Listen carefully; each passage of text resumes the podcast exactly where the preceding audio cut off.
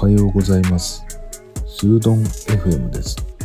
この番組は地方在住のアートディレクターがデザインの余白をテーマにお話をする番組です。今日はね、いつもね、テーマを決めてから喋るところがあるんだけれども、今日は雑談会です。なんか昔のことをね、こう喋ってたらね、いろんなことを思い出したので、それらについてね、話してみようかなと思うんですよね。この前ね、一つテーマとして、異性の友達っていう話をしたんだけど、あのもう一人いましたね。異性の友達。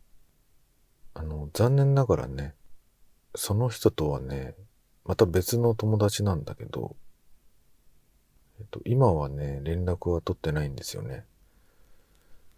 だから、正確に言うと、異性の友達ではなくなってしまった友達の話なんだけどね、これも。なんかね、大学の時代にね、あの、謝恩会ってあるんですよね。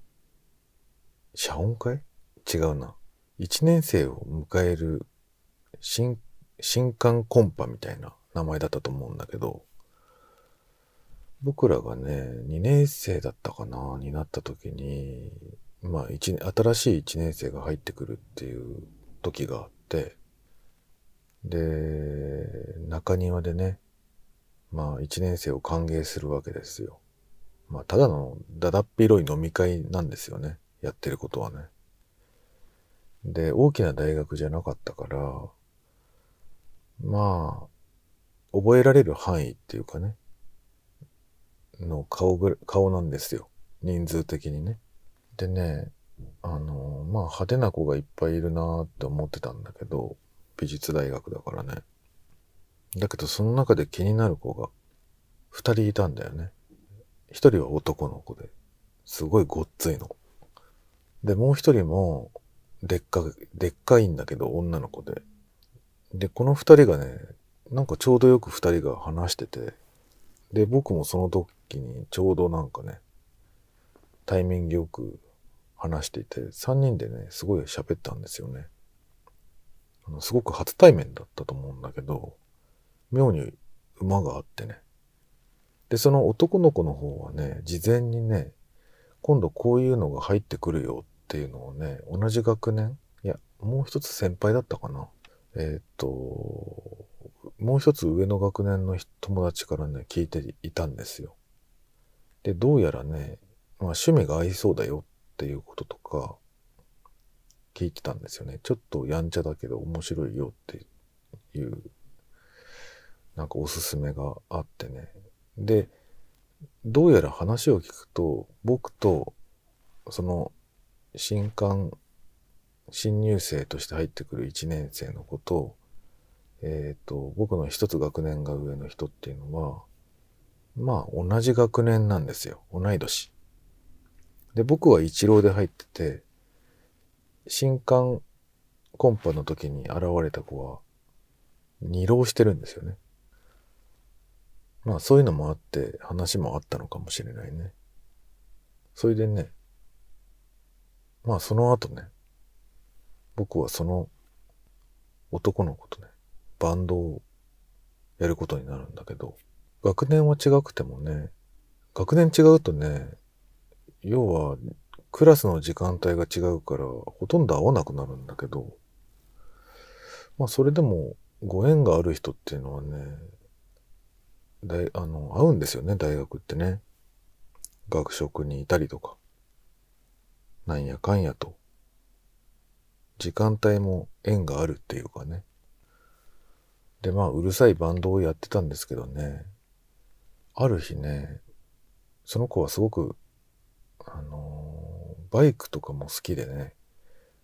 で、あのー卒業した後だったと思うんだけど、僕は、まあ、バイクを乗り換えたりいろいろしてたんだけど、当時ね、乗ってなかったのかなそしたらその子がね、僕のためにね、バイクを組み立てるから。つってね。まあ結構破格の値段でね、あの、作ってくれるって言うんですよ。でね、そのバイクが出来上がったからね、あの、今からね、あのー、学校で待ち合わせしようとかなんとか言ってね。で、あのー、落ち合うんですよね。で、そしたらね、まあ、当時はもう携帯電話もありましたし、まあ、スマートフォンはまだ出てなかったけどね、時代的に。連絡取り合ってたんですよ。で、あのー、今ここにいるから、えっ、ー、と、何時にここに来てね、なんて言ってね。で、僕もちょっと遅れそうになったんでね。当日ね、その子に連絡してたんだけど、なんかね、連絡しても繋がんないんですよ。で、近くなったら電話してくるって言言われてたんだけど、全然繋がんなくなっちゃって、で、何回も何回も電話してね、でも繋がんなくてね、あれ、これいよいよどうしたかなと思っていたら、その子の電話、携帯からね、電話があったんですよね。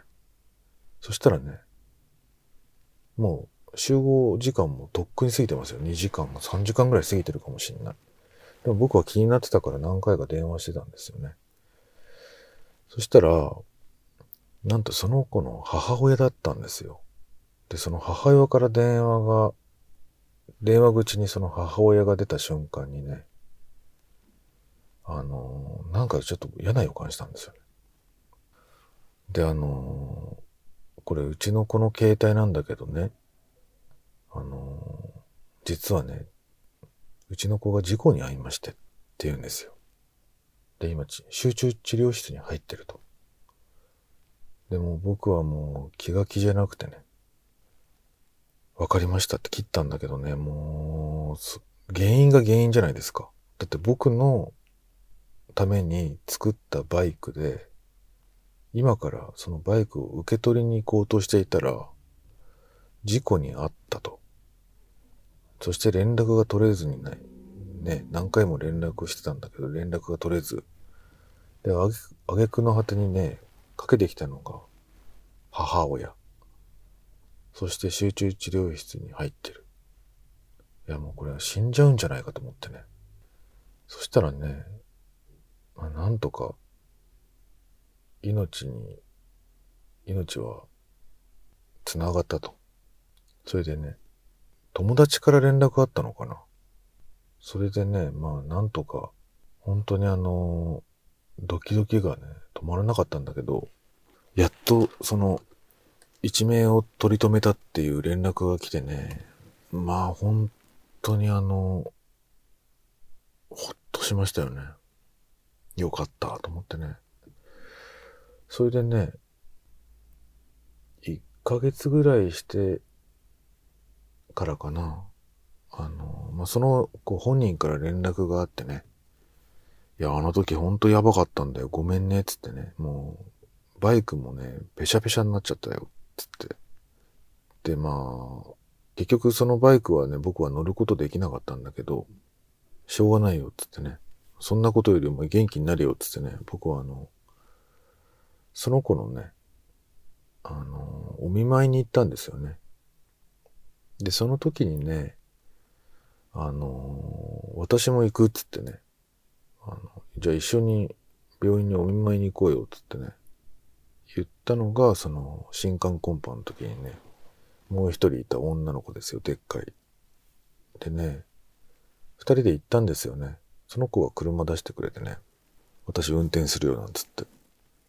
で、そしたらね、まあ送り迎えもしてくれるしね、その、入院してる友達に僕はね、漫画を持ってってね、これ読んで、つってね。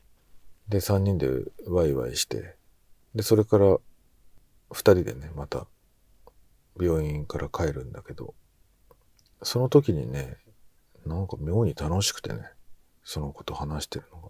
それでね、それがきっかけで多分ね、僕らは付き合っちゃったんだよね。だからね、本当に人の人生ってね、面白いですよね。何が本当にその起点になるかわからない。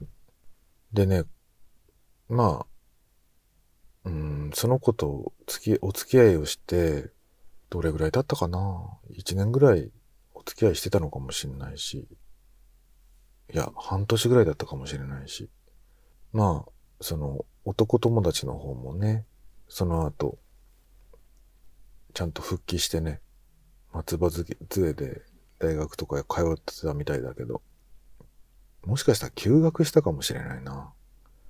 その入院のためにね。で、まあね、あのー、まあ僕よりも学年が下だったし、しかも休学してさらに1年かかっちゃったかもしれないけど、まあその後はね、バンド活動でちょいちょい会うことになるんだけど、その女の子とね、お付き合いしたんだけど、まあやっぱり人生っていうのはいろいろ難しいものでね、お別れしちゃうんですよね。でもね、あの、不思議なものでね、それから数年経って、その子がね、結婚しましたっていう連絡が来たんですよね。結婚するんだよね、なんつってね。でね、ほんと私友達いないからっつってね、あの、僕とね、その入院した友達がね、友達枠でね、その子の結婚式にね、呼ばれましたね。面白いですよね。かつて僕はお付き合いしたことがある、その女の子なんだけど、いろんなご縁があって、で、その退院した後の友達と一緒にね、スーツ着てね、あの、結婚式に参列しましたね。まあもちろん新郎とかにはね、言えないですけど、友達としてね、祝福しましたね。なんかアメリカっぽいなと思って。よくね、アメリカのドラマ見てるとそういうことってよくある話だと思うんだけど、日本ではなかなか難しいと思うんですよね。お付き合いしていた人をね、友達として結婚式に呼ぶっていうのは、ね、まあ二次会とかだったらまだあるかもしれないけど、なかなか難しいですよね。なんかそういうこともあったなと思って。皆さんは、かつてお付き合いしていた人の結婚式に出たことありますかね？これはなかなか貴重な体験だったんじゃないかなと思って。今日はね、異性の友達パート2でした。それではまた。